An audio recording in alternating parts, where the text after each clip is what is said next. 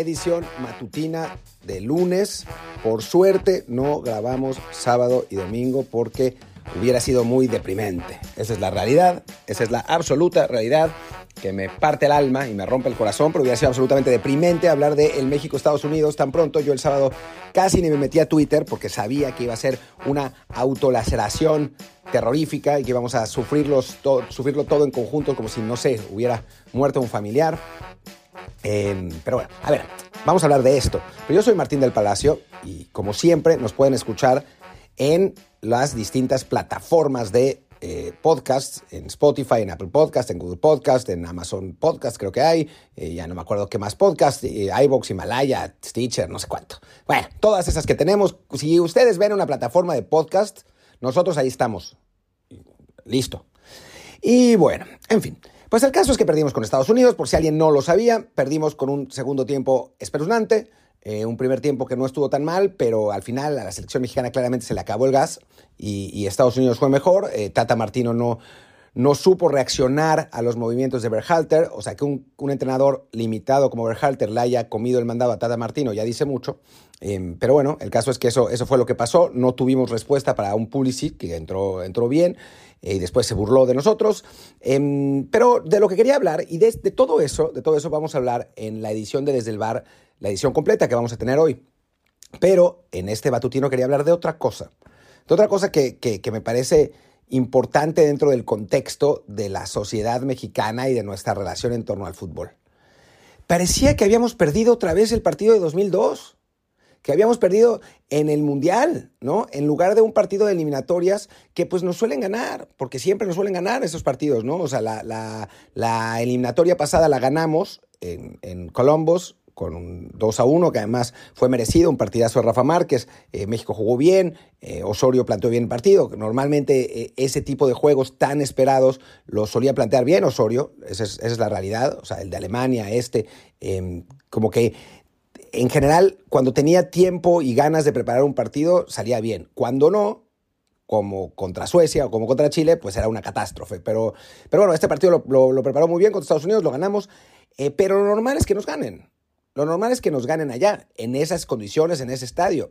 Y, y pues bueno, eso fue lo que pasó. Pero lo que vimos después, lo que se podía leer en redes sociales, era, era como si fuera el fin del mundo. Como si nos hubieran, no sé, eh, como si Estados Unidos nos hubiera ganado 7-0, ¿no? En lugar de un resultado, sí, doloroso, absolutamente, contra el archirrival, un archirrival al que habíamos tenido dominado durante años, o sea, no, no nos habían ganado un partido oficial desde 2013, Estados Unidos. Nos ganó esta vez y nos ganó tres veces en el año, ¿no? Y está clarísimo, y creo que está claro y que hay que aceptarlo y que hay que reconocerlo y que hay que trabajar al respecto, que está clarísimo que en este momento Estados Unidos es un mejor equipo que México, la selección de Estados Unidos.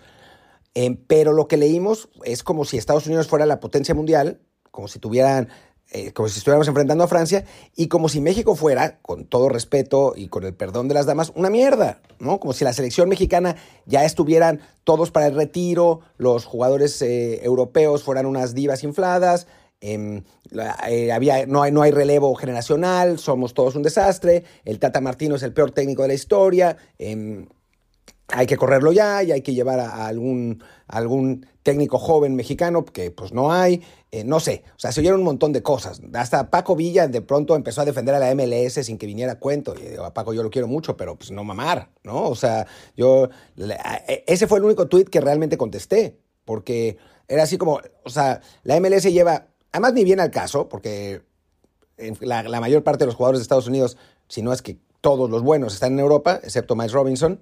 Em, la realidad es que, eh, que la MLS ni viene al caso y que llevan 16 años perdiendo el torneo continental, o sea, que no jodan, ¿no? Pero bueno, en fin, ese tampoco es el caso. Eh, pero se, leyó mucho, ¿no? Eh, de, las críticas, cortándonos las venas, eso. Y creo que, que en todos estos casos siempre hay que tener algo de mesura, porque no podemos basar todo en un resultado. Sí es verdad, y es absolutamente cierto, y creo que hay, que hay que ponerlo así, ¿no? Que hay indicios bastante preocupantes en esta selección, ¿no?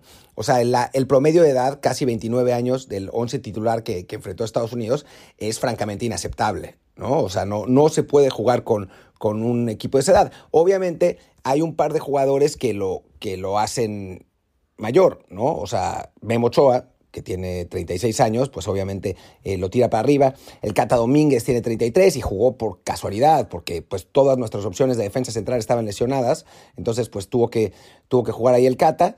Em, pero sí, es un equipo envejecido, ¿no? Claramente envejecido, eh, y que en estos partidos contra rivales tan dinámicos, pues sufre. Y eso es, eso es lo que hay que tomar en cuenta, ¿no? y creo que que Martino lo tendría que considerar. Ese es un punto a preocuparse. El segundo es que la selección no juega bien. O sea, el primer tiempo lo jugó razonablemente bien, tampoco sin ser nada del otro mundo. Ahí nos perdimos un par de opciones, una buena tajada de Stephen, que, que, bueno, que podían haber dado otro rumbo al partido sin duda, pero lleva rato la selección mexicana sin jugar un buen partido. De hecho, creo que en, la era Martino hemos jugado un, un partido bien.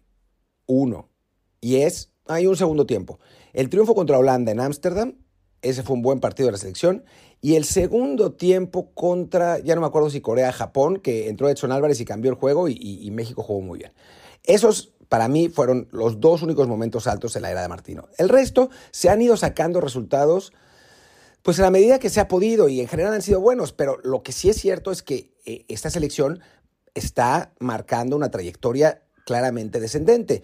Y eso sí es para preocupar. Ahora, no es que nuestros jugadores se hayan convertido en muertos de la noche a la mañana. O sea, no, no es como para, para cortarnos las venas con un ejote y, sufrir como, como estamos sufriendo. O sea, creo que sabemos que los medios de comunicación son, eh, pues, eh, aprovechan el tremendismo para, para los clics, ¿no? Em, y, pero creo que también va eh, en parte como en nuestra, nuestra personalidad, ¿no? O sea, vivimos polarizadamente en general, con el fútbol, con la vida, con todo. O sea, yo ponía en Twitter de broma, pero es en parte serio. No me sorprende ahora tanto que México sea un país de telenovelas, porque vivimos en una, ¿no? O sea, todo el tiempo estamos telenoveleando y sufriendo y, cortando las venas y después si vamos y le ganamos a Canadá, que ahora pues, no parece tan probable, pero si vamos y le ganamos a Canadá, eh, pues ya de pronto se va a, arreglar la cosa y vamos a, sufrir menos y, ahora sí, Martino dio con la tecla y no sé qué, pero, pero la verdad es que eh, vivimos en un, en un exceso de, de, lágrimas, ¿no? Y de, de sufrimiento y de, y de angustia y de enojo, ¿no? Y obviamente pues duelen estos partidos, pero creo que, tendríamos que ser capaces de separarnos eh, un poco del, resultado, analizar la, situación, cómo, cómo se dio. No es que nos hayan pasado totalmente por encima, fueron mejores, porque lo fueron, pero bueno, no fue, no fue una lección de fútbol. El segundo tiempo sí es preocupante. Este es el primer partido que realmente nos ganan siendo mejores que nosotros. Los otros habían sido circunstanciales, con jugadas a balón parado. O sea, eh, y sí, o sea, hace falta, hace falta una, una renovación y una reestructuración de algunos puestos. Em, hace falta que Martino acabe con esos vetos absurdos. Ya está, ya está, ya, ya, ya probó el punto que tenía que probar, llama a los, a los mejores, ¿no?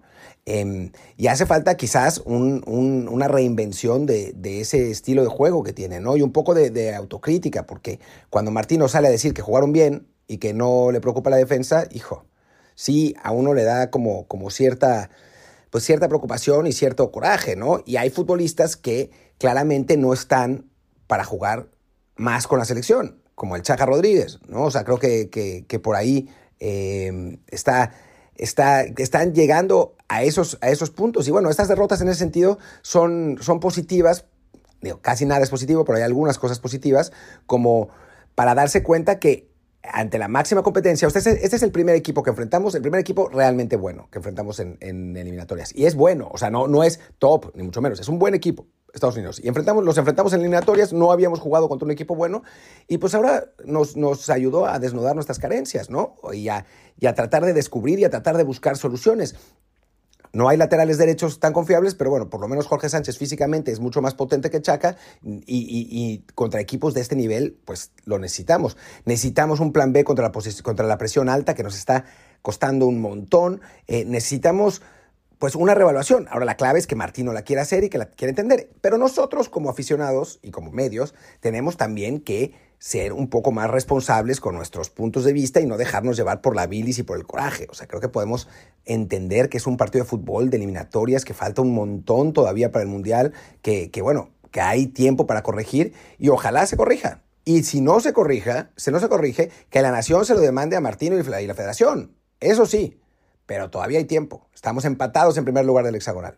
relax.